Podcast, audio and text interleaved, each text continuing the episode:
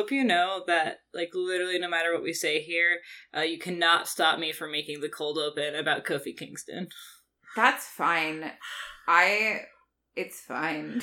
we here on STBC podcast are Kofi Kingston marks, and that's just the truth.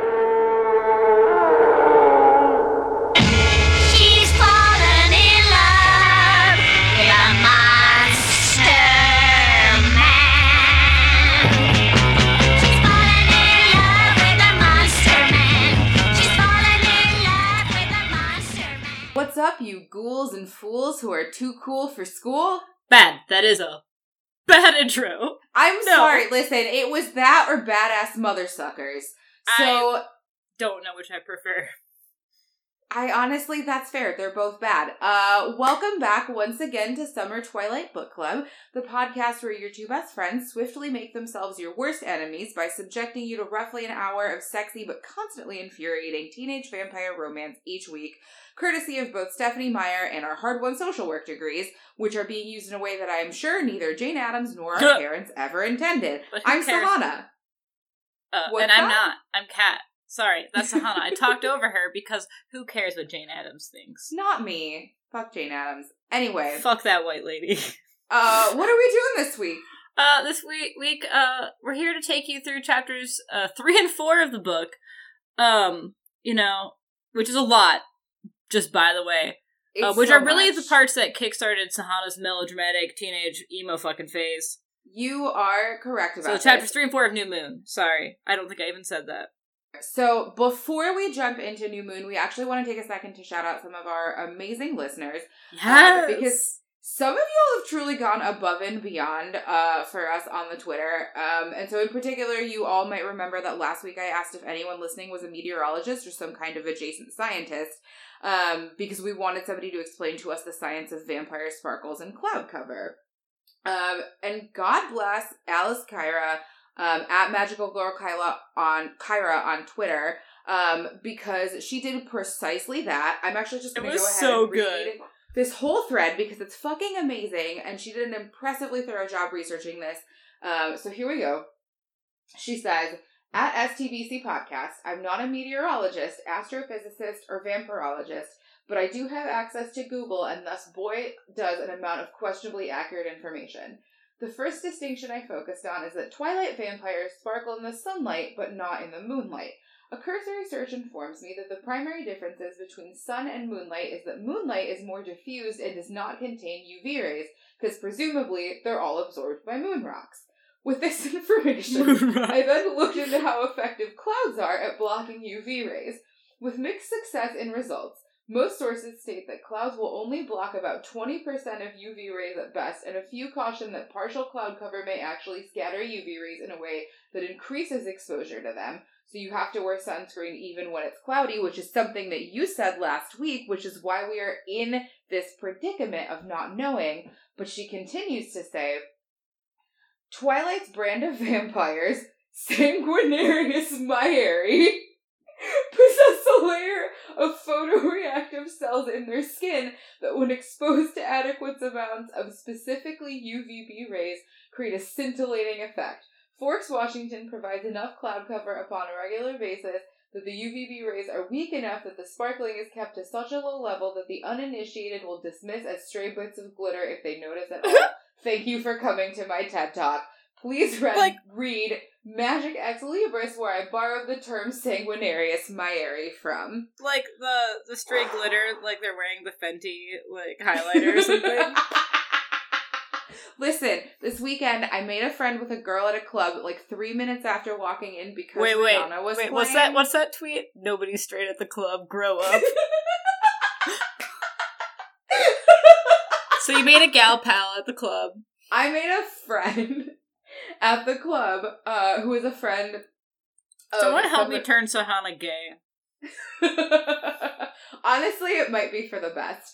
Um, but I made a friend with a girl at the club because we were both wearing Fenty highlighter and Rihanna was playing when we walked in.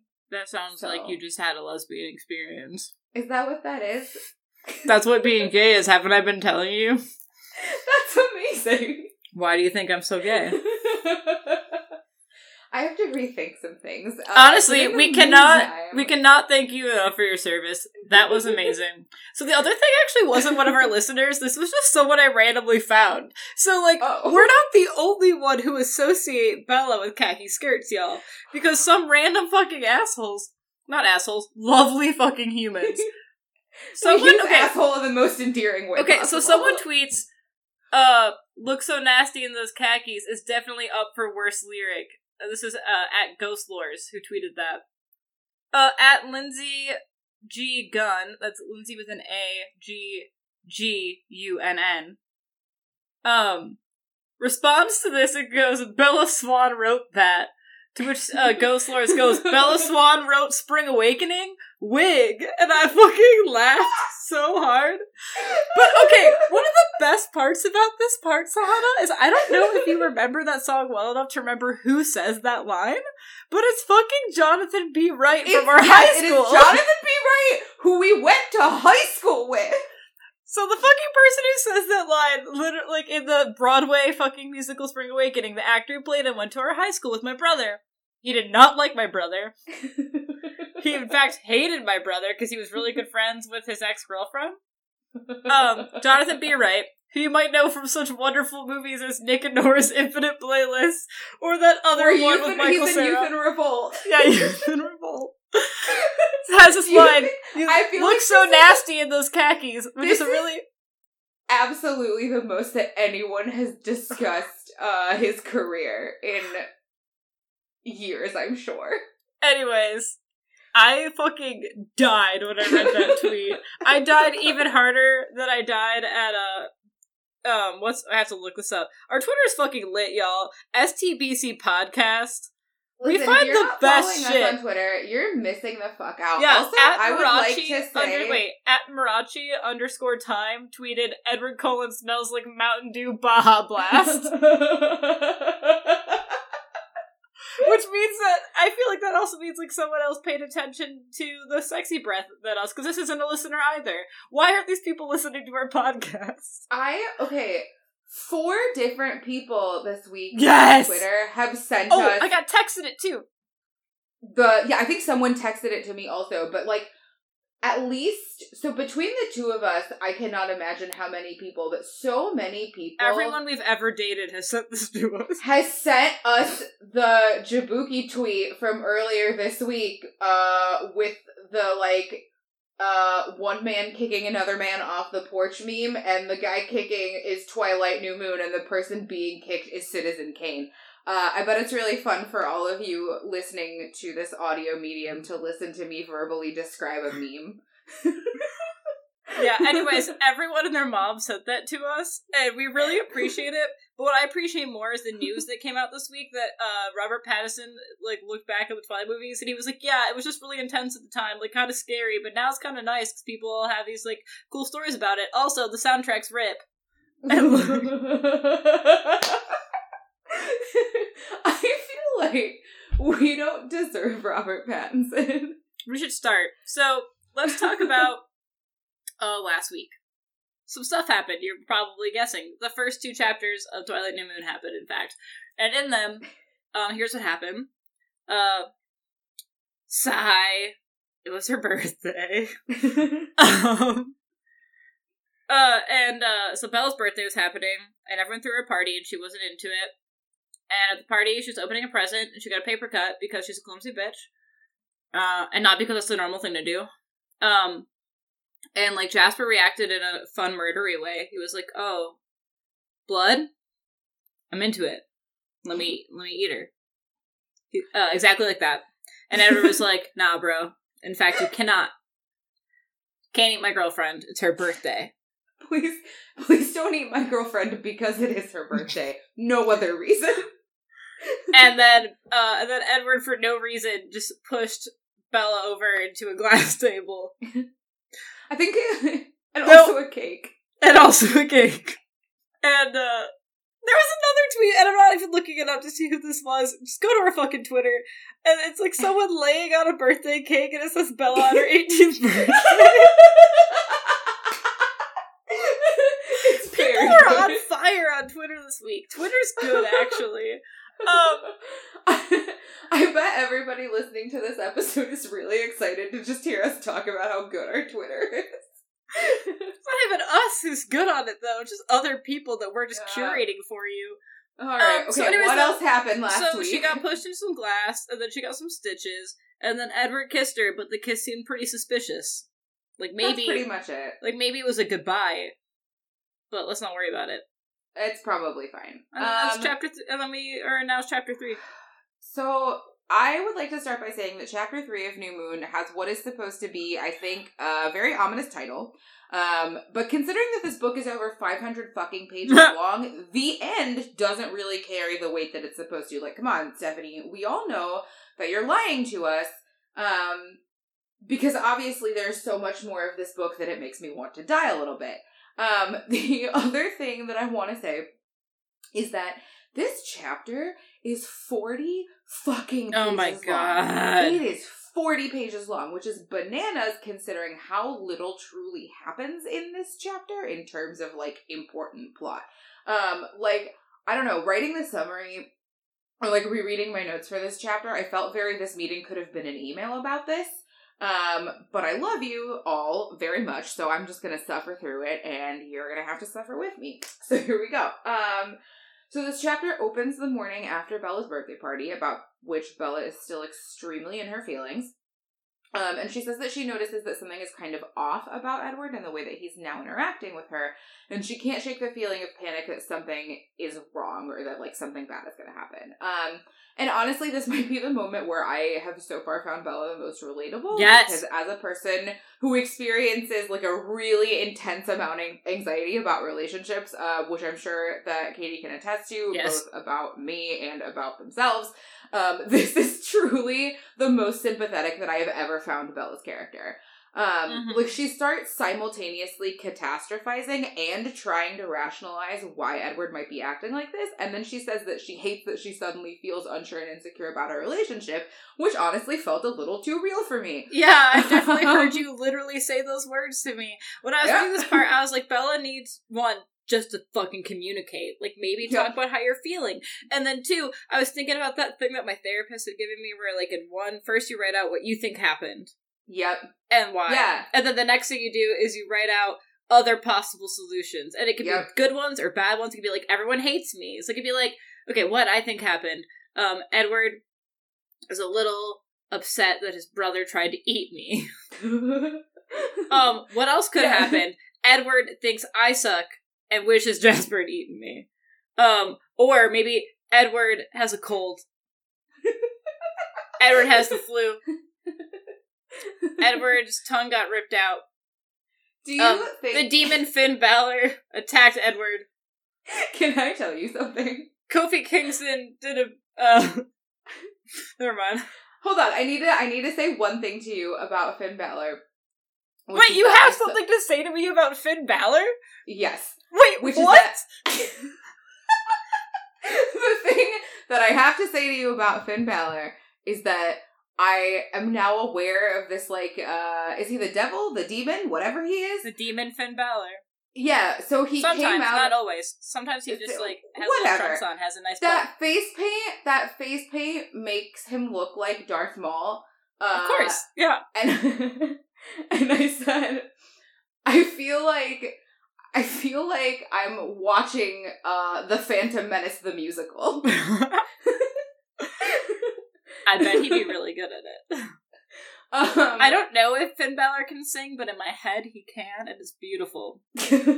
um so anyway, what you were talking about is um like a very traditional uh tool in cognitive behavioral therapy which is called thought challenging where you like try to acknowledge that the catastrophizing thoughts that you're having are like not actually likely to occur by like actually taking time to conjure up every available alternative and then assessing what the evidence that you have for and against each of those thoughts are. So Which, just by the I'm way, saying- in case anyone of you are wondering if this is going to be like a funny episode, it's not.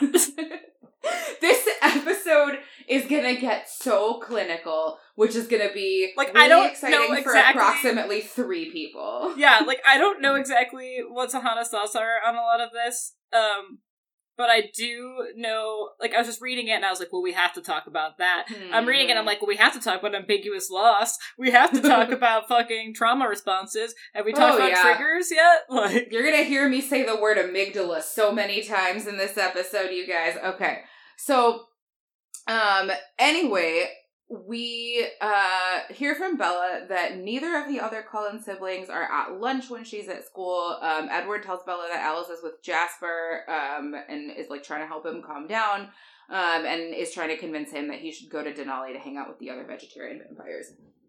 So after school, Bella goes to work, um, and she's unsettled to find Edward's car in her driveway.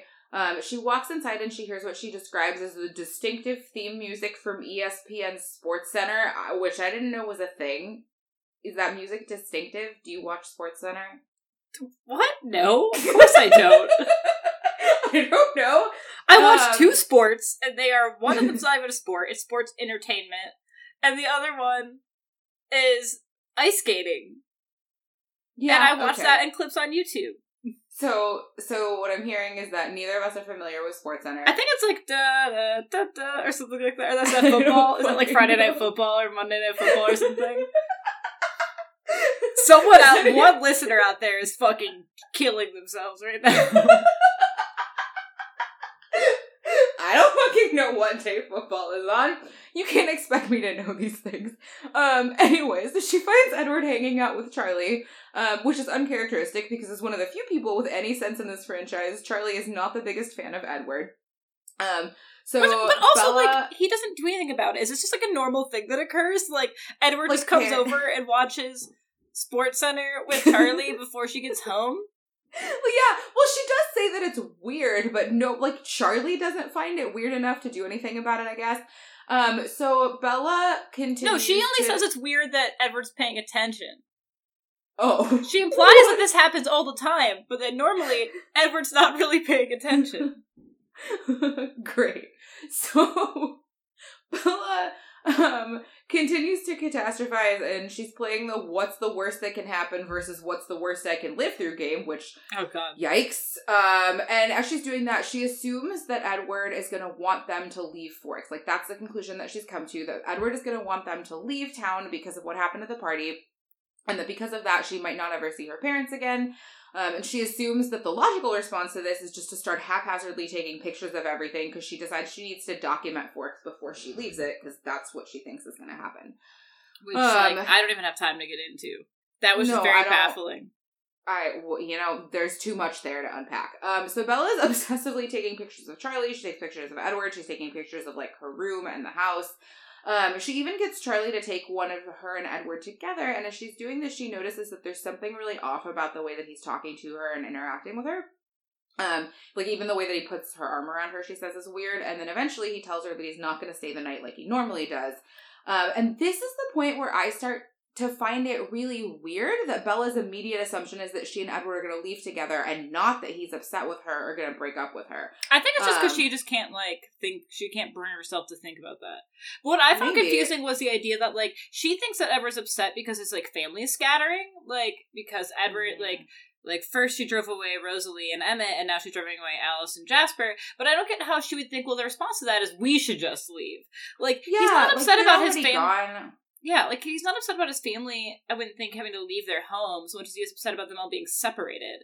If that's her line of thinking, but I didn't really understand that. But also, I do want to say one thing before we move on from the photos, because there's a really Mhm. cute part actually where she has Edward take one of her and Charlie, or no, she takes oh, I one of she like takes that. one of Charlie, or she either she takes one of Charlie or she gets ever two, and he's like, "Why are you taking pictures of me?" And she's like, "Cause you're so handsome." And I thought that was so cute. It was was really one sweet. brief moment of levity in whatever this mess is. It was just like, oh, she loves Charlie, maybe actually. And then I could, and then I was envisioning like this happening frequently. Like she comes home and they pretend to watch Sports Center and they just kind of like smile at each other and she has a nice time with her dad and her boyfriend. And for a moment, I was like, maybe this is what this summer was. Was just like these nice domestic moments. Maybe Oh, Edward yeah. wasn't a Yeah, prick. because we still don't know what her. She said in the first chapter that she had the best summer anyone anywhere has ever had, but we never hear about what it was. And I could see to Bella Swan, like, as much as she's a dumb bitch, and as much as she doesn't care about a lot of people, I could truly honestly see her ideal summer being just like hanging out with her dad and her boyfriend, making them dinner, just being present with them while they watch Sports Center and she just like reads a book or something. I could see that being to her like an ideal time. Man, It makes me so sad. it's really upsetting. Like it doesn't make me upset. Like it doesn't make me upset that that's her ideal because like that sounds pleasant. Like that can be Yeah, happy. but Like just it makes me upset that like what her actual life is. God, oh, what happens next?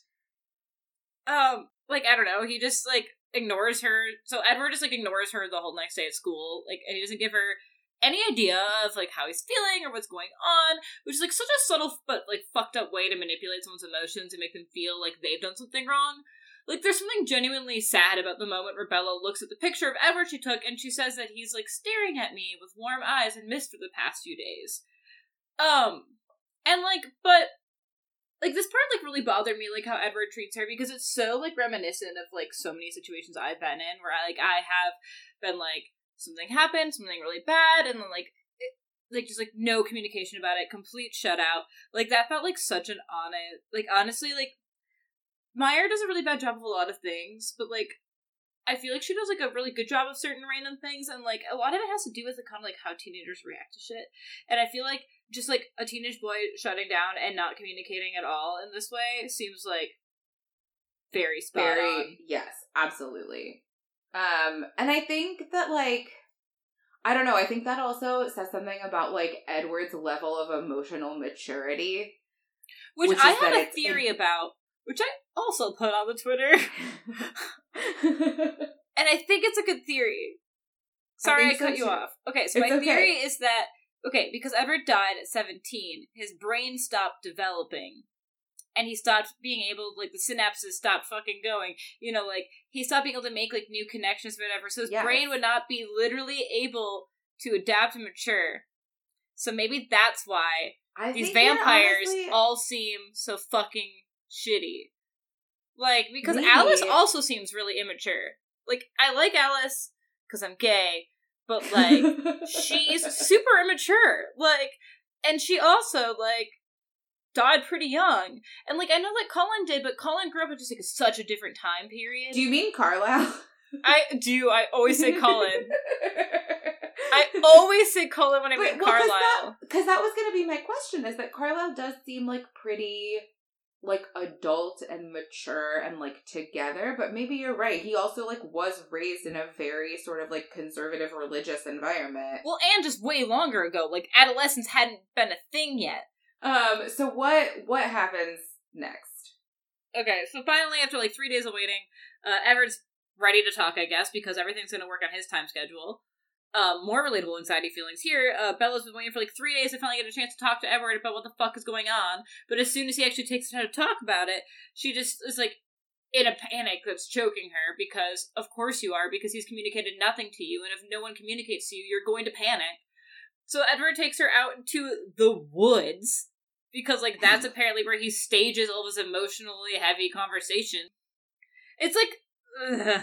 Anyways. So then we finally arrive at the fateful scene that the chapter title comes from. So this scene fucking wrecked me as a teenager. Uh Yeah. Uh-huh. like it just destroyed me emotionally um i was honestly still kind of like hesitant to read it this time around because i remembered how much it fucked me up um as a Yeah. very naive impressionable teenager um so i'm gonna try to run us through the scene as quickly as possible because to be honest this chapter already feels like a slog and there is still so much to go um so edward starts this conversation by saying we're leaving Which also, by um, the way, he walks into the woods like three feet and then stops. Oh yeah, yeah. They take like three steps. Um, so Edward says we're leaving. Um, and Bella initially misinterprets this to mean that she and Edward are leaving, um, which is what she's been thinking for the last couple of days. But she pretty quickly realizes that he means himself and the rest of the vampire Brady Bunch. Um, so Bella tries to convince him that she should go too, and they have their usual like "I'm not good for you, but you promised to never leave me" argument. Um, Bella thinks that this has to do with Edward not wanting to take her soul, which is the conversation that she had had with Carlisle um, in chapter two. This just highlights Um, how so little they communicate because they have all this like they are not understanding each other at all. No. So Bella says that he can have her soul because she doesn't want it without him and it's his already. Um, and Edward then realizes that the only way to get her to stop is to tell her that he doesn't want her and doesn't love her anymore. Um, which is real fucked up. So Bella seems to recognize that there's something disingenuous about this when he says it, because she says that she starts sifting through the words for their real intent. Um, but essentially, she decides to just sort of emotionally numb out and accept it. So Edward tells her that he's not good for her. He can't keep pretending to be something he's not. Um, he makes her promise not to do anything reckless or hurt herself, um, and then tells her that time heals all wounds, promises she'll never see him again, and that it'll be as if he never existed. And then he kisses her on the forehead and runs off into the woods. And that is it. That is how he makes his exit from Bella Swan's life. Uh, and I think the thing that strikes me most about reading this um, is how fucking melodramatic the whole thing is, considering the Mhm. fact that Bella and Edward have been dating for less than a year. Like, I feel like I need to constantly remind myself that everything that has happened up until this point in this franchise has taken place over the course of less than 12 months. Um, but then I guess at the same time, I think back to how a year seemed like an eternity for a relationship when we were in middle school and high school. And Oh so my I God, guess, yeah. like, these this like level of intensity of feeling made sense to me when I read it like as a teenager.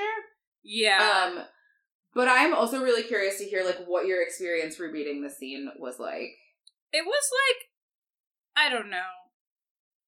I know that as like a teenager, I was like super upset during this part. Like I felt that, but I was just like heartbroken. I was like, oh my god, and like I couldn't handle it, and I was like also just like so shocked. I was like, well, what's going to happen? And like this is so tragic, and like a year, and I like it's such a it was a long time because I, I think I read this, you know, freshman or sophomore year of high school. And so I had been in a relationship that was like nine, ten months that had ended, and that Mhm. felt like unbelievably long. And I was Mhm. like devastated when that ended. So like that really did track for me. Like now a year doesn't feel like a lot, but Right. it really, really did. But when I was rereading it now, honestly, I felt like nothing. I just felt nothing. Same. I mostly felt I've- mad. I felt mad that like Edward was like, "You can't." Like he stopped Alice from saying goodbye because he thought that like, Right. a clean break would be better, and I was like, "You prick! You can't fucking decide this shit." Right. And then, uh, but my main thought was actually just like a meta thought, not about the what was happening in the book, but just like the writing of it. And I was just Mhm. like, I can't believe, you know, like this was like actually like a bold ass move. Like this Yeah. franchise continued strong after Twilight because these publishers and Meyer took a fucking risk. They Right. took they took a book that a franchise that or they're trying to make a franchise. They took a book that the main appeal was this fucking vampire dick, and they took that element out of it early on, relatively speaking, and then said you're like, and then we're brave enough to fucking do that and commit to it. And that was my main thought. I honestly was like, that's kind of fucking impressive. I think it's a for- bold move. Like I for Meyer to be fact- able to get publishers to get behind her taking out the main character, like other And than I- Bella. And I think that honestly, that really speaks to the like how tight of a hold this franchise had on us. Because like I, as a teenager, uh, will admit that I read these books primarily for Edward. And so I remember like when this book came out, and I realized that they were legitimately going to take him out within the first three chapters. I was so mad. I was so mad, but I kept fucking reading. Yeah. They're co- they were compelling. They don't feel compelling to me now, and I find like it's just so hard for me to connect. And I don't think I realized how far I am from who I was as a teenager until I was reading this part. Oh yeah. It For was sure. truly this part. Like the previous book, like whatever, but this book, like I remember reading New Moon and being like, hoo- uh, not New Moon, Twilight being hooked, but I remember reading New Moon and being emotionally devastated the entire Yes. time. So Same. reading this and just being completely flat on it. I truly thought before we read this book that I might cry, I might get upset. Like I thought it would still hit. I didn't think it would hit as hard, but I thought it would still hit, and it doesn't.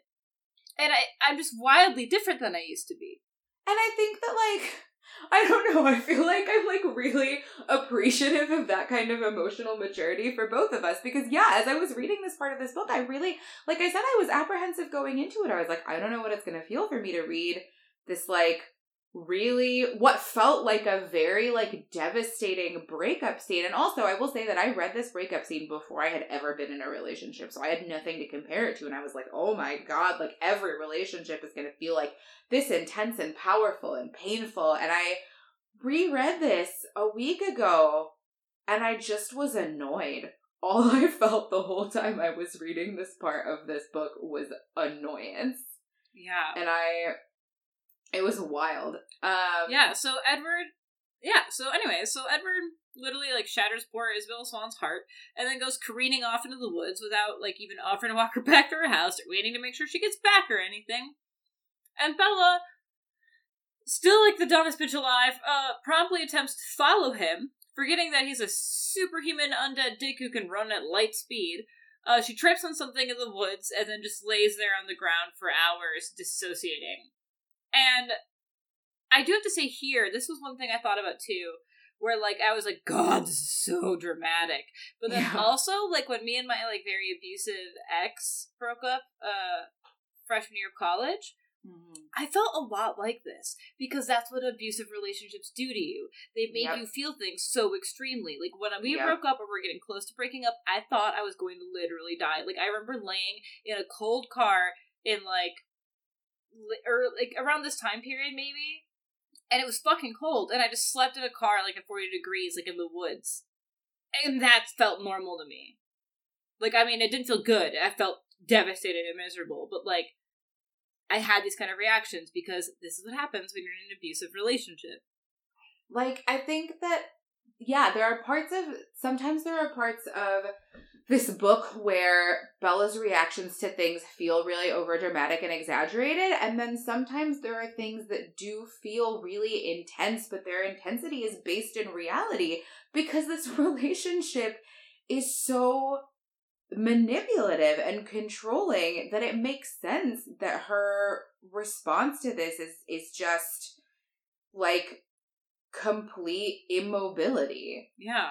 So, anyways, um, then at one point, as she's laying there, she notices that the sky is black and wonders uh, if it must be because there's a new moon. And then we all collectively groan because she did the thing.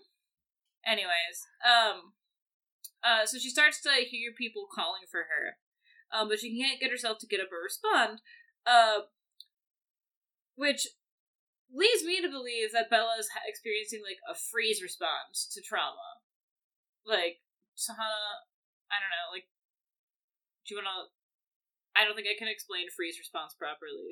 Yeah, yeah. So I can talk about this for a quick second. So I want to take a quick aside here to talk about um, the neurobiology of trauma, which I know this is why you're all here for this podcast is to hear me talk about these things. Um, but so when we are experiencing any kind of danger or we're um, exposed to any kind of trauma or even something that's overwhelming or catches us off guard, our brain goes into um, response mode, right? So the part of our brain that lights up when this is happening is the amygdala. That's our response. That's our, the trauma response part of our brain.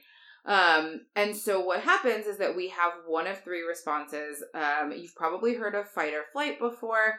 Um, the one that we don't often talk about is a freeze response. So freeze is an equally normal and valid response to trauma as fight and flight. And what can happen when somebody has a freeze response is that they experience something that's called tonic immobility, which is literally like temporary paralysis. You cannot move, you cannot talk, you can't like scream for help. So Bella is very likely experiencing a freeze response here, um, which is a dissociative response, right? She's literally just laying on the ground in the middle of the woods, like unable to respond to anybody that's calling out for her, um, like aware of what's going on around her, but completely sort of unable to respond in any way. Yeah. Thank you. Um, so yeah. So then Bella says at one point, um, interestingly, right after one of the Quileute uh, men that Charlie called in to help finds her, uh, that she hears a snuffling animal noise near her. Uh, I wonder what that could be. Um, Definitely not foreshadowing. no, because Stephenie Meyer is really subtle at that. Um. Anyways, Uh, eventually, someone finds her and introduces and and sorry, I cannot talk and introduces himself uh, as Sam Uley. Is that what you're saying? His last name.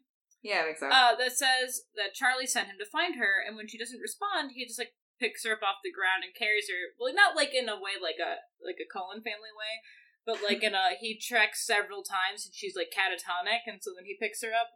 I just want to throw that out there because he's not being like a dick. Yeah, so he uh carries her out of the woods. Um and Charlie has understandably just been worried out of his fucking mind because his daughter's been missing, and he's so relieved when Sam shows up with her that he insists on carrying her back to the house himself. Um, which just breaks my heart into a thousand tiny pieces. Because, like, poor Charlie in all of this, I feel like we don't really think enough about how this affects him. Um, yeah, and he has like no one, or I guess he has And I- people, but mm. Well, I mean, I, well, I think like the person that he has is Billy, who like knows what's going on, and and Charlie just doesn't. Right? He Mhm. doesn't know anything about the supernatural goings on of Forks, Washington. Um, and I think also part of why this is so sad is that I'm just so unused to seeing anyone offer Bella like genuine care and concern. Um, he later on in this chapter, he like sleeps in the armchair next to her when she spends the night on the couch, and it's so sweet that I kind of want to cry about it. Like he's just really protective of her. I think in a way that in other situations I would probably find kind of paternalistic or overbearing, but okay, wait, did really you just say paternalistic? Uh, Wait, yes, but like you Well- realize yes, I know that he is literally her dad. okay. I am aware of this. I mean, sort of like in the broader sense of the word. Um, but like, I don't know. There's just something really like genuine about the way that he's written. Uh, that's not like that he's being paternal, like her father, you know what. to the child that Bella is. I guess she's an adult now, technically. yeah. Oh yeah. She's 18 years old. Time marches on inevitably towards death. Um. so while I continue to be bowled over by any show of common human decency in this book, Charlie carries Bella home. The doctor's waiting there. He proceeds to ask her what happens while her living room is just like full of her classmates, their parents, and some Yeah. guys from the reservation. Um, I also want to say that Bella describes Oh, God. dudes from the reservation only as, and I quote, three tall men with dark faces. Nice job, Bella. I hate you. Um, the doctor tells Charlie that the Cullens are gone because Carlisle got a really generous offer at another hospital. Um, so I guess that's the story that they've been telling in town about why they left. So at some point during the night, Bella hears Charlie get a call about some bonfires at the reservation. Um, and so Charlie calls Which Billy also, to try like, to figure out. Who is this bitch calling and being Right. like, um, Right. they're partying up at the tunnel or like up at I the mean- reservation? It's a white lady. The answer is that it's a white lady because it's always a fucking white lady. So I know. Charlie calls Billy to try to find out what's going on, and um, he it's from Billy Jessica's mom. Yes, it is Jessica's mom. Um, so Billy tells Charlie that the teens are out partying at the beach, um, and that they have bonfires going because the Cullens have left. Um, which I think is hilarious, but also must the white cop police brown joy even in the fictional world of Forks, Washington? Really? I know. Well, he does at least like um I think he was just told there were fires and he calls and he's like, Why are things on fire? And then Billy's like, Oh, it's not a fire, it's not like a forest fire. It's just like the boys are partying. And he's like, Oh, what are they celebrating? And he's like and now he's just like chatting with his friend. And then Billy's like, Oh, the Cullen's leaving and he's like Oh, we'll just tell those kids not to stay up too late, those fuckers. like, he's like, oh, those little bastards celebrating the Cullens leaving. I'll, I'll fucking die for the Cullens. Like, which, like, still, Yeah. he's he's definitely, you know, whatever. But, like, like, fucking Mrs. Stanley I- is fucking I racist as forgot- shit. But, like, I forgot that um that that Charlie Swan is a is a mark for the Cullens. Did I Yes, do it right? you did. Yes! Yes, bitch! Okay. Um, I'm gonna ride that high for a while. Um, In case so- I didn't clip it into the intro, uh, I taught Sahana the word mark earlier. so so Charlie finally asks Bella, what the fuck happened. Um, and she just deflects uh, and asks how he knew where to find her, and he holds up a note that Edward forged in her handwriting, saying that they were going for a walk. Um, and then when Bella didn't come back, Carlisle called the Cullens. Nobody picked up, so he called the hospital, and the hospital told him that the Cullens had left for LA, which is obviously a lie because we've established that the whole Cullen family looks like they're covered in more body glitter than white girls at Coachella when they're exposed to sunlight. God. Um, so the fact that Edward left a note so Charlie would be able to find her also makes me wonder if he knew that Bella would just like stay in the woods and need to be rescued. that really confused me. Like, why would he write a note? Like, he knew that she was just gonna get lost out there, and if he knew that, why not be like Was he just responsible and decent? I don't fucking know. Like, why not just break up with her at the house or something instead of leaving her alone in the fucking woods? Did he like watch her until she passed out, and then he's like, "Well, I better go leave a note." Yeah, like why? I don't fucking know, man. So the last thing that we learn in this chapter, um, once Bella goes up to her room, is that Edward has literally removed every trace of himself So from fucked. Bella's life. So fucked. Like he sneaks into her room after leaving her alone in the woods, steals all of the photos of him that she took and the CD that he'd made her for her birthday, which is honestly rude as fuck. Um, it's so so, she- fucked up.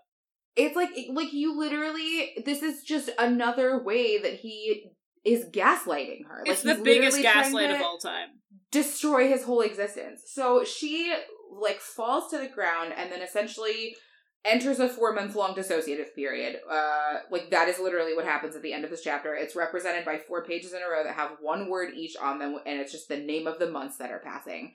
Um, and that is finally the end of this fucking marathon of a chapter. And again, I find it wild that I know when I was a teenager, I fucking bawled at this part. I remember distinctly, like, putting my book down because I couldn't, like, hold it anymore because, like, my limbs literally weren't working. Like, I think Yeah. I literally had a cataplectic attack from this book because I had such a strong emotional response.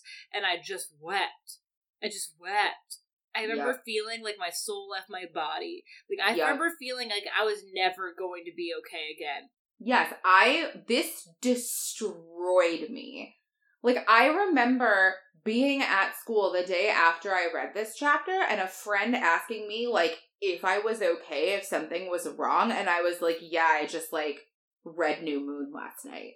I wonder if Like- I was a friend. it wasn't. I remember who it was, but I'm going to do her the favor of not saying her name on this podcast. Okay, that's, that's real. Um, But yeah, but as an adult, again, I felt like nothing at all. And like, just it was just like October, November, December, January, and I was like, yep, cool. And I, my main thought was, I'm glad that some of these 40 pages were just one word. yeah. God, I was so tired by the end of this chapter. Uh what was your favorite part? Um, it was very small. Um, it was on page 54. Uh, and he goes, or it says, he looked at the granola bar he was slowly pulverizing between his fingertips. and I fucking was like, what?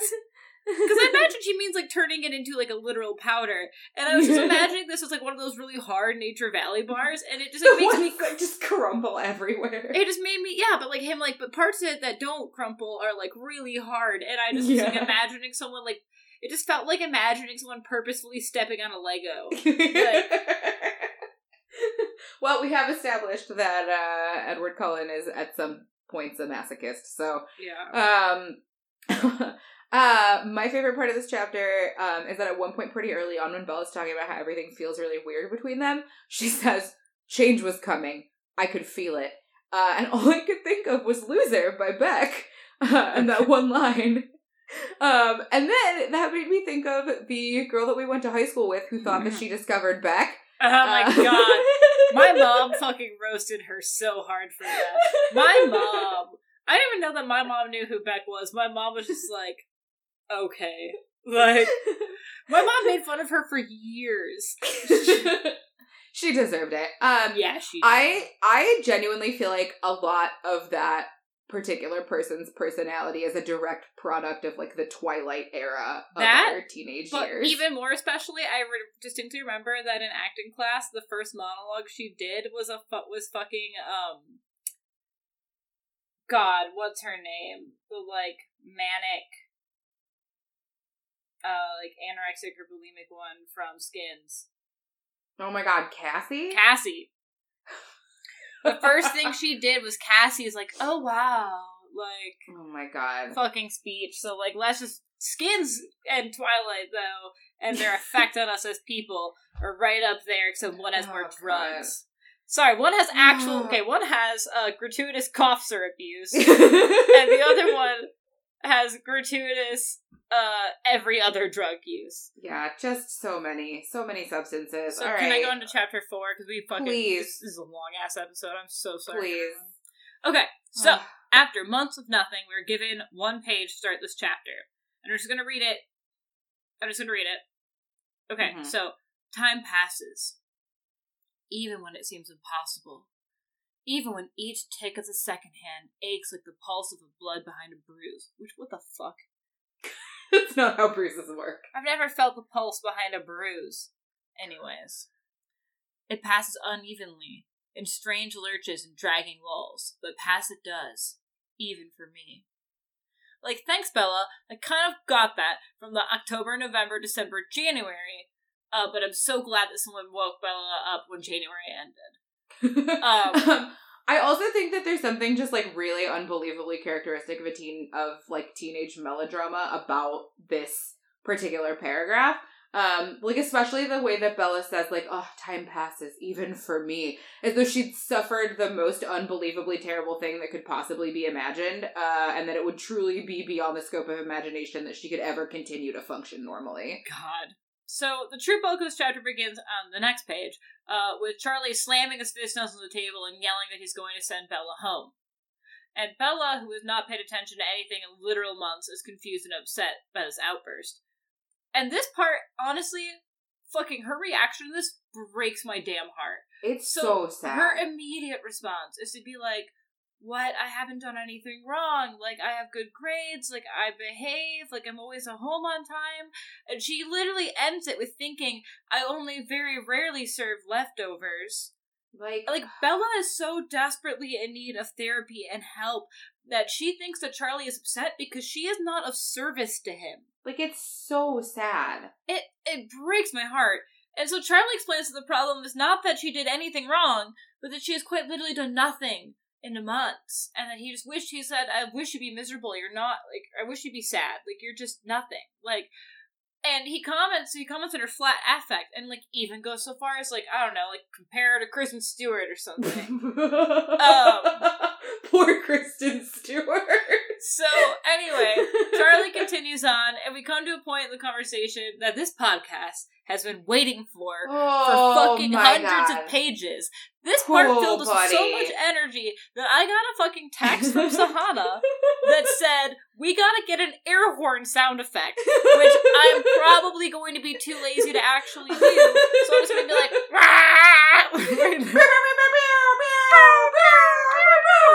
Anyways. So, okay. So, like, you're welcome to all of your ears right now. Um, but so now, what we get here, I will tell you in Sahana's own words, the text that she sent me, sorry, the series of texts that she sent me, which I hadn't read the chapter yet, and I get these texts. Um, also, Sahana was definitely at work when I got these, because it was like 6 o'clock my time on a Friday. I was sitting in my car in the parking lot of my apartment building. That's so much worse. Anyways, so I get this text. Katie, Charlie tells Bella to go to therapy. He holy shit, Bella goes to therapy and Bella his own damn self. that is right, folks. Charlie motherfucking good dad Swan tries to tell Bella to consider seeking professional help, and the heavens opened up and shined a light down upon me. Upon, well, eventually both of us. You shined it back onto me, but the U, but the UV rays were absorbed by your moon rocks. So Bella, oh god. unshockingly, responds with my biggest fucking pet peeve in the world. I don't understand this. In modern media, in all modern media, fucking I know what happens in Pretty Little Liars, I know what happens here, I know what happens in every fucking time anyone ever says this. They always, Mhm. someone's like, go see a therapist. They're like, you want me to see a shrink? Bitch, listen, I could talk Who about says the word shrink? No one! for days. No one! No one. Ever. I've never, So- ever heard someone use this. I look, I Kat is not lying about that text I sent them. I was fucking screaming. Cause like, okay, so first of all, this is the first good idea that anyone has had in this goddamn series. Um, like I am honestly not even nearly as mad at Charlie as I normally would be for him saying like he says this kind of like vaguely shamey shit. Like he's like, "Oh, I handled it when your mom left, even though it was hard, but you're not handling this." Oh, see, I didn't Um, picture it in that tone at all. I I mean I don't think that I would assume that it was in that tone, but there's just something shamey about the fact that like I was able to handle a difficult emotion and you cannot. Um, but like I'm willing to forgive that uh because I feel strongly that he has good intentions and also finally finally someone canonically has introduced therapy to Isabella Swan. Um also, yes, why the fuck do characters in the media always refer to therapy as seeing a shrink? Because first of all, like shrink almost always refers to a psychiatrist and people not understanding the differences between psychotherapy and psychiatry is honestly one of those things that makes me so irrationally annoyed like i know it's not their fault because there's not a lot of clarity about this Also, people like always act like therapy is some foreign concept. Like, yes bitch, everyone I know goes to therapy. Like, everyone i know is in therapy maybe not It's so literally, but like so many like people at my workplace will openly talk about going to therapy. Like, it's not like tab. I mean, I know this was like years ago, but still, like, it's not so taboo that people are like a sh- a therapist. Uh, What? Yes. How? Like, And that, like, really is Bella's response. She's such a petulant bitch about this. Like, Charlie is really trying to make an earnest suggestion about something that would help his daughter, who he's had to witness in this depressive or, like, dissociative episode for the last four months, which is probably really, like, distressing and upsetting. And all she has to say is, like, wow, that's a terrible idea. Fuck you, dad. Um, Although, okay, the- I actually have like a lot. Okay, I do want to interrupt here because I know that we talk about Bella in like a wow, what a dumb bitch kind of way all the time. But actually, I have okay. I know that she responds in like a bitchy way, but also she is a frightened teenager who has literally been drowning for months. And I remember very distinctly having a moment, like, again, like when I got out of my really, really, or wasn't out of it, when I was in my really, really abusive relationship, and I was at home. It was right before I went on a study abroad. And I remember laying in bed, and I was just like Bella, honestly. I was just empty and just awful. And I remember my parents coming up and like kind of being like, We don't know if you should go on this trip like we're scared for you like we're worried for you we've never seen you like this before like we don't know what to do for you. And we're basically like you should get help. And i was like fuck you i'm going on this trip like how dare you say i'm not going to? And like i like no like leave me alone just leave me alone. And that's like all i wanted was just everyone to leave me the fuck alone. So like Yeah. even though like i hear that like this part like it's like oh god you're just being a little shithead. It's also like i know where she is and i actually think that Meyer does like a weirdly good job. Yeah, I think that's fair. I think that was I hadn't considered that read on it, and I think that that's actually reasonable. Um, what I think is not reasonable uh, is that Bella Swan says, "I didn't know a lot about psychoanalysis, Yeah, but I was pretty sure it didn't work unless the subject was relatively honest." She sounds like a And that she- fucking. Like, yes, woman. and she and then she says that she can't be honest unless she wants to spend the rest of her life in a padded prison cell. And there's so much that I need to unpack here, and I just like don't have a lot of time. So I will say two things. Which is A, that psychoanalysis is a kind of therapy, and pretty much nobody at all does traditional Freudian psychoanalysis anymore. Like, no one. Um, and second of all, what the fuck is Bella talking about? Like, uh, is this how people actually think inpatient like mental health treatment goes? only like in the you media, get I think. put in a padded cell? Like what? Jesus Christ. I don't know. Um, So, anyways, I'm just gonna move on. Please. So after arguing about why she doesn't want to leave Forks and stating that she'll like, she's like, I'm gonna make plans tonight, like just to shut Charlie up. She's like, I'm gonna movies with Jessica. Don't even worry about it, Dad. Just leave me alone. I'm gonna, I'm gonna be the, I'm gonna be a good daughter for you. And so then Bella runs off to school as quickly as possible, and like some kind of fucking freak, she just like gets to school early and then just starts reading her calculus book. And like, I can't think of a better indication. Nightmare. Honestly, I can't think of a better indication that she needs therapy than getting to school early and purposefully reading your calculus book. But and I loved calculus. Um, but the day goes on, and eventually, uh, she gets to calculus class, which uh, she shares with Jessica. And uh, as she mentioned at breakfast, Bella's determined to ask Jessica to hang out to get Charlie off her back so she can stay in Forks. So it is revealed to us that Bella has not spoken to Jessica in like weeks or possibly months. Uh, or just- anyone. yeah, or anyone seemingly. Because she mentions like Mike checking with her every Friday to see if she's going to work tomorrow, and then her being like, "Yeah, it's Saturday," and him being like, "Okay," like clearly trying to reach out to her, and her like not understanding or being able to reciprocate or anything. Um, so yeah, but she hasn't spoken to her in weeks or months, despite the fact that she like sits next to her in class and like presumably at lunch still. And so Bella considers, um, she like first considers before she talks to her pretending to go to Port Angeles to see a movie. Uh, uh, like she pretends to go with her or like considers that uh, by just driving there herself, so that like Odometer would read correctly. But then she mentions that Mrs. Stanley is a gossipy bitch, as we already know. Uh, and there is no way she would get away with lying about it, which I like. I think is hysterical. And like, I love that family is just a bunch of gossipy bitches. I'm like, I want to be invited over for Christmas. yes, I feel like this is what spending uh holidays with my family members is like, and it's honestly delightful. It kind of is, and I like it. Um, Uh, after class is dismissed, uh, Bella finally gets the courage to speak to her, and she so she's like, "Hey, Jessica," and Jessica's like, "Are you talking to me, Bella?" And like, which is like, yes, be a snarky asshole, dude. So Bella asks her to go with uh go to the movies with her, and says that she could use a girls' night out. To which Jessica responds with like, "Why the fuck are you asking me, bitch? Like we ain't friends." And Bella's like mental response is so fucking bitchy and like just repugnant that I have to read it out loud to y'all. it's so awful. I hate Bella so much in this moment. Okay, okay. So she goes, okay. You're the first person I think of when I want girl time. I smiled. I hope the smile looked genuine. It was probably true. She was at least the first person I thought of when I wanted to avoid Charlie. It amounted to the same thing. Like, what the fuck, bitch? God. So right from the get go, she's just fucking using Jessica and just being a fucking cunt. Anyways. I mean, she has. She has been using Jessica this whole time. So Jessica, God. being a good person and not a cunt, uh, agrees to go. We're gonna get someone's gonna be mad at me for saying that. Um,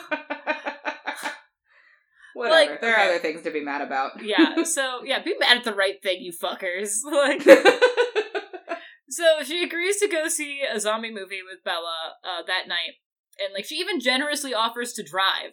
Um, so Which is very nice of her. It is because you can tell. Like for me, like her, Jessica's response is like, "Oh, she's actually reaching out." Like, okay, well, you know, she's doing the big thing. We're reaching out. She, I know she's having our time. Um, I'm going to like try to reciprocate, even though I'm like hurt by her actions. Like she's really actually like she's being a good friend. So was Mike. So was everyone. Yeah. Anyways, so after school, Bella tries to remember how to function like a normal human being, and she like opens up the closet to like find an outfit or a purse or something. And we're treated to the biggest holy shit go to Oh, yeah. therapy moment this is of the chapter for me, even bigger than Charlie straight ass saying like it out loud. She mentions that there's a garbage bag that she like Mhm. doesn't look at that's under some clothes, Mhm. and that inside the garbage bag in the closet is a is the radio that was gifted to her by the Cullens, like the one that was in her car, like that they had replaced in her truck. yes. And she states, I didn't think of the bloody mess my nails had been when I finished clawing it out of the dashboard. Like, what the fuck? Just what the Yeah. fuck? It's so fucked up. And I think honestly the other thing that's fucked up about this is the fact that she still has it. It's Like so why disturbing. does she still have the bag? If she's I really think trying to that pretend Edward real. Right. Like I think that's the thing that she's that like that is what helps her Grounded. sort of like fight this gaslighting is that like she's really trying to pretend that Edward uh, like I don't think she's trying to pretend that he never happened. I think she's like not trying to think about him. Um but I think the other thing is that this isn't a, this is like in the middle of this like really fucked up sort of moment we also get sort of an important like glimmer of plot which is that this is the moment at which i think we know for sure that he's going to come back at some point because otherwise why would she have held on to his shit i think like that's, that's also probably sort of like hope for us as the reader that at some point he's coming back That's true, because like he hasn't been completely erased from her memory or whatever. So, Yeah. anyways, so after being treated to that like horrific fact, uh, Meyer just jumps into an awkward car ride. I said Meyer, Bella. Just well, I guess Meyer jumps us into it. Um, so Bella's in this like, god damn. Okay, so for the trillionth time, we see that Bella has no concept how to interact with other humans and is constantly trying to manipulate them for her own benefit. So like Bella tries like it's literally just her trying to find a topic to get Jessica talking. Like she's just completely of her own self interest. She like just puts on like rap music. Uh, she's like she says it's like something innocuous, and then Jessica's like, "You like this?" She's like, "Yeah." And it's like this really weird part that is only included because Stephenie Meyer is probably racist, and like it's she just needs to remind us of it, and Yep. it's super weird. And anyways, so or at least the Stanleys are racist. Well, we knew that already because Jessica Stanley's mom uh, So they're just called showing us that- Charlie they're to just showing police us- Brown Joy. They're just showing us that Jessica is too by being like, "You like rap music? Yeah. you mean like anyway. Eminem?" Oh God! Oh no! Anyways, whatever. Oh, I guess maybe, maybe she's just. You know what it was? Mm-hmm. Jay Z and Linkin Park. Numb slash encore, dude. Anyways, so she just like literally is like, I try to get her to talk about something, but she wasn't interested in talking about it. So fuck. Well, I'm gonna try something else. And like she just sits there and just manipulates her into finding something that just gets her talking, so then she can immediately start ignoring her. She's like, I just need her to talk so I can stop listening, and so I don't be engaged. Um, and so finally they get to the movies, and Bella's upset to find that there is like a romantic element prior to the zombie apocalypse, whatever is happening in the film. Um, but like right before the end of this movie, because eventually it turns into just like zombie murder, zombie murder, zombie, and then she's like, "Fuck, I recognize myself in this. I'm the zombie." yeah, and she literally says that this catches her off guard. She's like, um, even though it's not like I hadn't once dreamed of becoming a mythical monster, I never dreamed of uh, becoming a grotesque animated corpse. Um, which I think is incorrect because I feel like grotesque animated corpse is pretty much precisely how I would describe Edward. Cullen. So Bella's so disturbed by this fact that she like leaves the movie during the last few minutes, and like Jessica's like, "What the fuck are you doing?" She's like, "I'm gonna go get. I'm gonna go pee. I'm gonna pee on her." Wait, like like it's Scott Pilgrim. Like I'm gonna pee on her. Like um, uh, and so then she thinks like, "Oh God, I'm the zombie. I'm not the heroine anymore," which is like so weird and telling of her own perception of like her relationship with Edward. Like she quite literally viewed herself as like this inflated sense of self importance, but only in the context of relationship, which is like her entire sense of self worth was balanced upon that relationship. Oh, and now yeah. that she's outside of it, she like thinks of herself as like nothing. Yep. And I think this has a lot to do with her familial relationships, like especially her mom. But there's just so much to unpack that like I don't know where to start, so we're gonna There's skip it. It's Just so gonna much. move on. It's So- we'll, we'll hang on to it for the Patreon. So Jessica comes out after the movie, and Bella lies and says uh, that she was just like scared at the end. That's why she ran out. And so they leave the theater to go eat. Um, and after being lost in her own thoughts for the first part of like they're just like walking somewhere, and then Bella suddenly realizes that like Jessica seems tense, and so Bella looks around and like notices that they're like in kind of like a dark part of the street, and they're heading towards McDonald's. Um, which like shout out to the fact that they are teenagers going to like a reasonable place to eat instead of like a fucking like five star restaurant. Like Yeah. Meyer gets some parts of the teen experience right, and that teen experience is going to McDonald's. So Instead of going to the knockoff Olive Garden in Port Angeles. yeah. So anyway, Bella sees uh, across the street that there's an open bar called One Eyed Pete's, and the first reaction we get from her is like, "I wonder if there's a hidden pirate theme inside." It's like it's fucking hysterical. Like she, that bitch is just like, hmm, I wonder what the decor is like. And then she's like, oh wait, there's four men standing outside of the bar, and that's probably why Jessica's quick walking. God. Um, and like as a side note, I find it interesting that Meyer like always shows these teen girls as being intimidated and wary uh, when out and about in the streets um, because it's accurate and this attention to detail and context is like not something I come to expect from her. And like one thing I remember her saying like in it was like on page one hundred nine.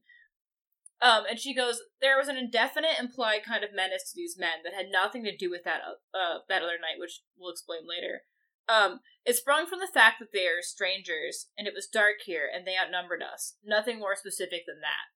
And like that's such an accurate appraisal of what Yes. it's like to be out the street as like a woman or anyone really who has some sort of identity that puts them at risk. Like whether that means like I would, I mean, I can only speak to some of them, but like whether you're being like, for me, it's like a woman or being gay. Like those things both make me feel this way, and I imagine like I can't speak to your experiences.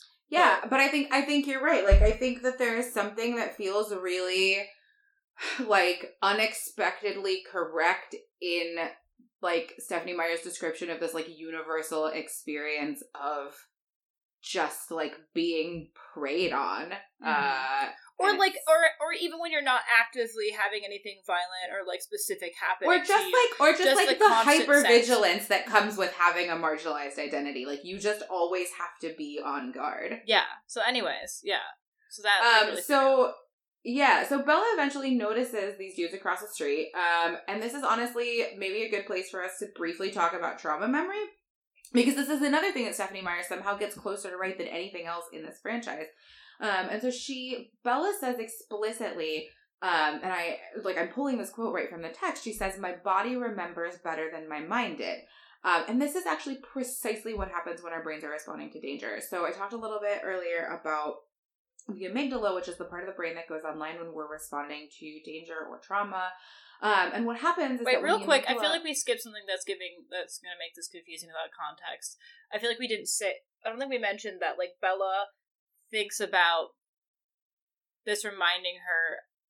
Yeah, so she says she says explicitly that like this reminds her of the experience that she had the last time she was in Port Angeles, which for those of you who don't remember, she was like trying to walk from a bookstore uh, back to where she was meeting her friends for dinner, uh, and a group of I think like four or five men were Four very men, clearly um like trying to assault her, and then Edward showed up and saved her. Whatever. Anyways, yeah. Um, and so she's talking about how like her body remembers that experience and is like reacting in the same way.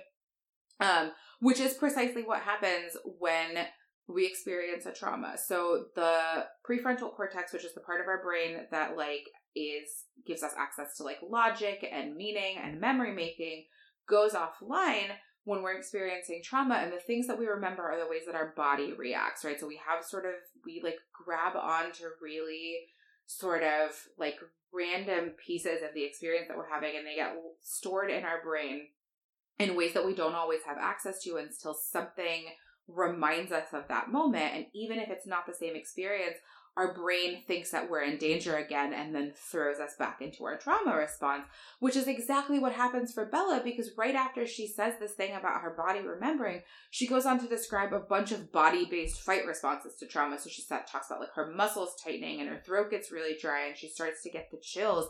And all of these things are ways that our body responds when it's getting ready to like fight because there's something dangerous. God, uh, I'm she- having so much. I'm like processing that whole fucking freshman year of college relationship through this fucking reading of New Moon right now. Because I'm just remembering the time that his sister came into Subway when I was working, and I just fucking like lost my shit. Like I realized Yeah. it was. I remember the moment I realized it was her, and like everything became more intense, and like suddenly Mhm. it was like I was like just hyper aware of everything going around me, and I felt like I was like floating above my body, and I had to go. like, yeah. And I nearly passed out. Like I just started like my entire body was tense, and I was like, I have to run right now. And, yeah, like- so like that is your brain not understanding like where you are or what's happening anymore, thinking that you're back in the dangerous situation that you've been in before, even if like you're safe and secure, and like that fight or flight or freeze part of your brain gets activated and is trying to keep you safe, right? And so like Bella even says that despite the fact that this is a different street, a different night, a, like different men, her brain is throwing her back into the moment that she was nearly attacked in Port Angeles the last time she was there. And again, I want to remind us that this happened less than a year ago. She says over and over again that the last time that she was in Port Angeles and like afraid that something like this was going to happen, it was less than a year ago. Just wild. So Bella says that she doesn't. Also, real quick, actually, before I say what Bella says, all I can think about right now with this episode, because it's so serious and clinical and informative and educational, is when Moral Orel got canceled and uh, the people from Adult Swim like met with the creators and were like, "This is not the show you sold us." like that's what I feel like right now. Like y'all are coming here and you're like, "Where are my edging jokes?" What about the car crash fetish? And we're like, Listen, Bella's too distracted to understand she's in a car. I, yeah, I'm sorry. That's, that's really where we are at this point. Bella's sex drive is so low that not even a car crash can get her going. because of the trauma. Oh boy. Anyways, so, Be- Oh. so now back to what Bella said. She says that she like doesn't understand why, but the nebulous threat that the men uh, presented drove uh, her towards them because it's the first time she's felt like anything in four months, and so um, She says that she like couldn't imagine anything in the world that there was left to be afraid of, and so apparently Belle's lack of self-preservation instinct has persisted. Uh, but it's also maybe worth pointing out here that the risk-taking behavior is a trauma response. But you know, like that's neither here nor there, I guess. We And don't, so- it is what it is. Definitely don't need any therapy. So out of nowhere, Bella fucking just hears Edward's voice in her head telling her to stop being a fucking idiot and go back to Jessica. And understandably, she's fucking bewildered. But quick, Like, this is wild that this happens, and it comes out of nowhere. I still don't know how to respond to it. Like I literally don't know how to respond to this. Like I got to this point and I and then I'll get to it later. So anyways, um So she is hearing Edward Cullen's voice, and I will remind you, she has spent four months actively suppressing any memory or reminder of him. So yeah, so she's just bewildered, but quickly realizes that like Edward's not actually there, so she must be having like a hallucination that's being triggered by the like familiarity of this dangerous situation. And Bella's guess about what's actually going on here is like surprisingly lucid. Um and I kind of want to just like read it directly from the text because that's what I'm doing a lot of tonight. Um so option 1 is in her words that she's going crazy. Uh, and she says that op- uh, she even says is a layman's term for like Yeah. which I thought was funny. Um, but anyways, she says that option two is that my subconscious mind was giving me what I thought, what I thought I wanted. This was wish fulfillment, a momentary relief from pain by embracing. Um, he cared whether I lived or died, projecting what he would have said if A, he were here, and B, he would be in any way bothered by something bad happening to me. Which, like, who thinks like this? At all? No. Bella Swan's thoughts. Like this, that was verbatim from the book, y'all. Like that's what Bella's thinking. Like my Like, she- subconscious like, mind is giving who- me what it- it's wish fulfilled. Like whatever. Like, who in this moment has a reaction that's not like, holy shit, what the fuck is happening to me? No, she's wondering. She's like, oh, moment. She explains what wish fulfillment is to herself, which I think is Yes. hilarious because there's no specific audience for this book in the narration style. Anyways, No. so um basically she says that her subconscious mind is giving her what she wants as a way to soothe some of the pain of loss. Um, I am honestly a little annoyed that even in this moment, Bella Swan manages to not like other girls herself. Um, like she literally says, like, "Oh, option one is that I'm crazy, but option two is that my subconscious mind is giving me a manifestation of something that allows me to protect myself from pain." And it's like. It almost feels like, oh, most people that hear voices are crazy, but I'm experiencing a totally understandable manifestation of my subconscious desire, as though that's not often the understandable explanation for auditory hallucinations in other cases. Like, I feel like she rationalizes her own experience and still continues to say, like, but I'm the only one that that's true for. like what does she mean by crazy? Like I don't know. Anyways, so like what's the function like how's it functionally different? Like anyway, so Bella explains that she's not allowing herself to think of Edward at all as a way to avoid pain, and that she's chosen to numb herself instead, and she finds herself grateful uh, now that she's suddenly able to hear Edward's voice. Uh, but then it's like disappointment as it starts to fade because she realizes like, oh, those guys aren't the guys from the um you know, the initial day, I'm like, whatever, I'm not actually in any danger here, or something like that. And, um, but she takes another step towards the dudes at the bar, like, to test it. Um, and she realizes that the closer she gets to danger, the stronger the voice gets. So she is comforted by, like, the false, fabricated evidence that he cares about her well being, as she states it. And so the men at the bar call out to Bella, and she walks towards them to see if they're the same men, or, like, something at this point. I don't remember, whatever. She walks towards them, and they offer to buy her a drink, and she says, like, I'm too young. And as soon as she, which, and by the way, as a reminder, Jessica's just standing there being like, Bella, yeah, please, Jessica's God, just standing in the middle stop. of the street. why are you talking to them? Well, this fucker's just like, I'm too young to drink. And like, and I know that she's not, that's not what's going on in Bella's mind, but for Jessica's perspective, it's just her friend, kind of, randomly stopping, which we'll, I'm going to get to in a second more because it really bothers me.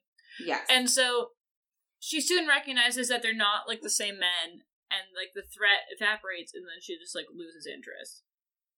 Yeah, so like she as soon as she realizes that there's no actual threat or like danger, she's no longer interested in approaching these men anymore and she just like fucking leaves. Yeah, it was wild. Um. Also, there was this moment where um Jessica asks her if she's like suicidal. Yes. Which I want to mention. She's like, Are you suicidal? And Bella's like, No, I'm not. And she's like, My voice sounded very defensive, but it was true. I wasn't suicidal. Even in the beginning, when death unquestionably would have been relief, I didn't consider it. I owed too much to Charlie. I felt too responsible for Renee. I had to think of them. And like, we could unpack that part for days. I, you know what? Honestly, the worst part of reading that for me is that I was like, well, uh, at least she has protective factors. Like, I feel like I'm doing a risk assessment on Bella Swan. The fact that she owes Charlie and feels responsible for Renee says a lot about their family dynamic. yeah, it's a lot. So after this Oh, incident, God. Bella turns back to Jessica and just like acts like nothing happened. and they Oh, simply God. just go to McDonald's where Jessica is visibly upset and uncomfortable the entire time, and Bella's even like, Yeah, um, I bet she wishes we took her car so we could go through the drive through. Um Yeah, and like I'm sure she does. and she's like, Oh, I must have really offended her. And like, bitch, this is not an offensive situation. You put both of you in danger. And I know that Bella's going through some like crazy trauma responses right now, but can we talk about what a terrible friend she is to Jessica? Like she's acting Yes. in the oh exact Oh my God. in the exact same way that Edward does to her, like putting her in a bad situation, Yes. not checking in with her afterwards at all, and even downright Yes. ignoring or even gaslighting her to like even though Bella acknowledges in her brain that the situation like, was fucked up. though she knows, like, honestly, I, as like a very nervous and timid and risk averse friend all through middle school and honestly also part of high school, I very often got dragged into risky shit by my friends, uh, and it always made me super uncomfortable. And so I feel this like kinship with Jessica in this moment because Bella truly does not give a shit about anybody but herself, is not paying attention to the fact that her friend is like really uncomfortable and very scared. And I think that this is a really good place for me to talk about how we can acknowledge that someone's behavior might be coming from a place of traumatic dysfunction. Like, yes, we know that Bella is seeking out risk and threat because it is like allowing her to access some kind of subconscious coping mechanism.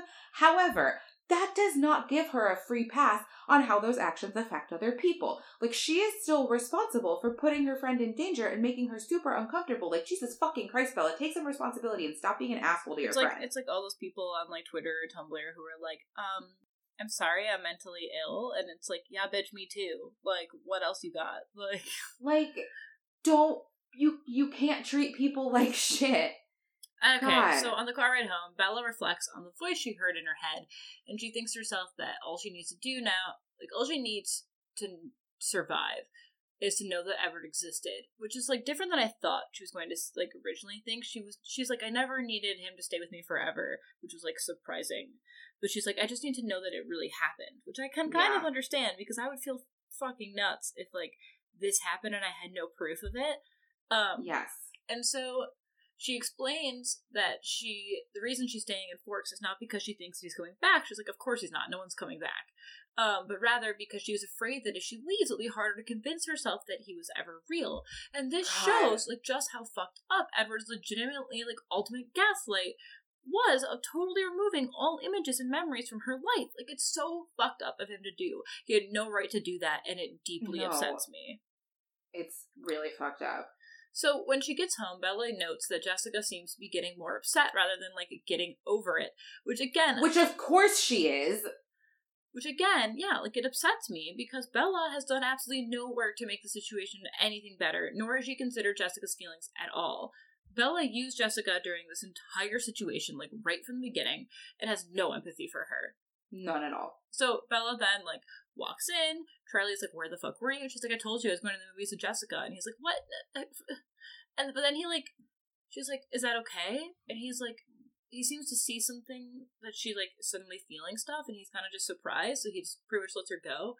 And so Bella goes upstairs and like once in the comfort of her own room begins to sob for what may be like the first time in months. I think.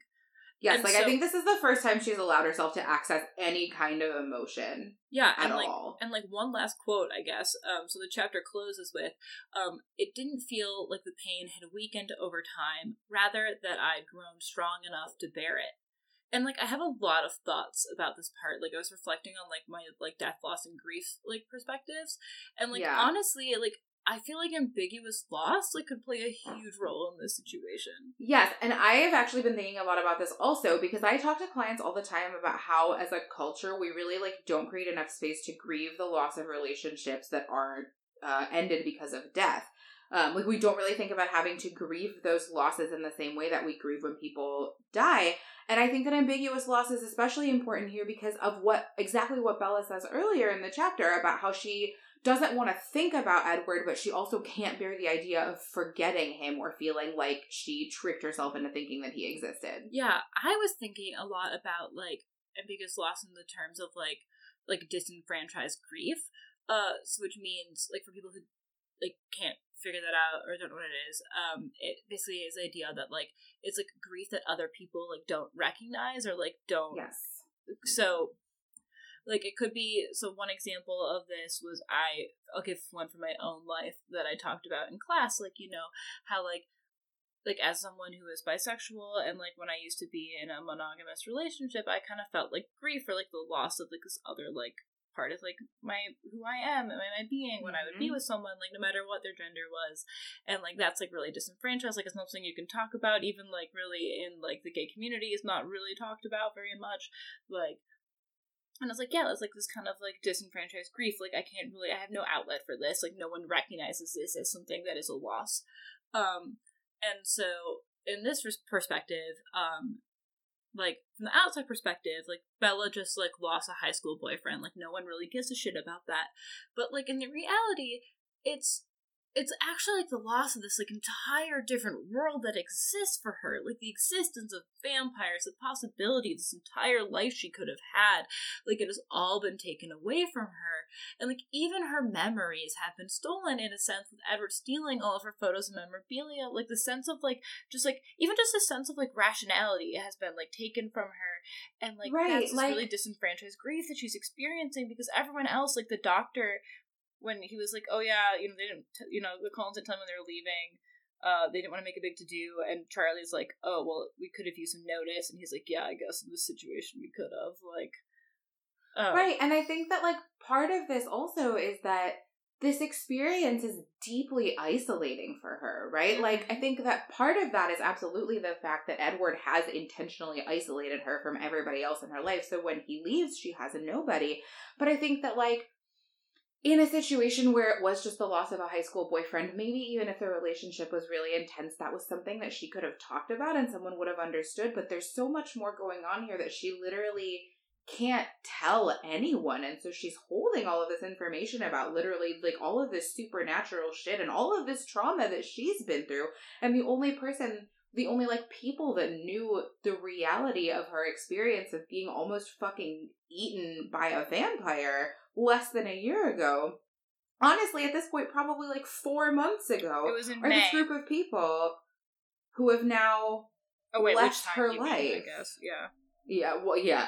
Um, but so like she's just holding all of this really sort of like confusing, scary, isolating shit, and is is dealing with with the grief of like losing access to the only other people that understand that part of her life. Yeah. So it's a lot. Um, but that is the end of the chapter.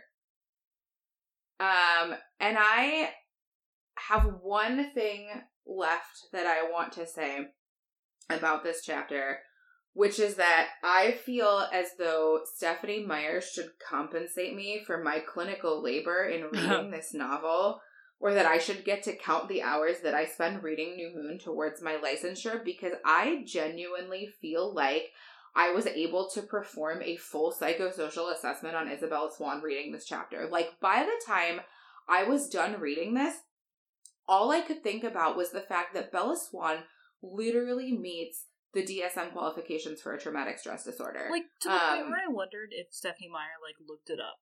Yes, I I wonder if Stephenie Meyer like read the DSM while writing this chapter It's the- because it felt so um, weirdly on. Yes, and what I will say is that in general, I think that the DSM is complete garbage and it does a lot more harm than good and it pathologizes people. Um, but for the sake of doing some pure clinical social work, um, I want to get into this for a second. So, when we look at the DSM criteria for giving somebody a diagnosis of post traumatic stress disorder, there are four categories of symptoms. Um, re-experiencing avoidance of internal or external reminders of trauma, negative changes in mood or brain function, and hyperarousal. Um, so Bella is experiencing symptoms in all four of these categories. So in terms of experiencing, she mentions very briefly, but it's in there that she's been having nightmares about uh, Edward and the things that they went through together.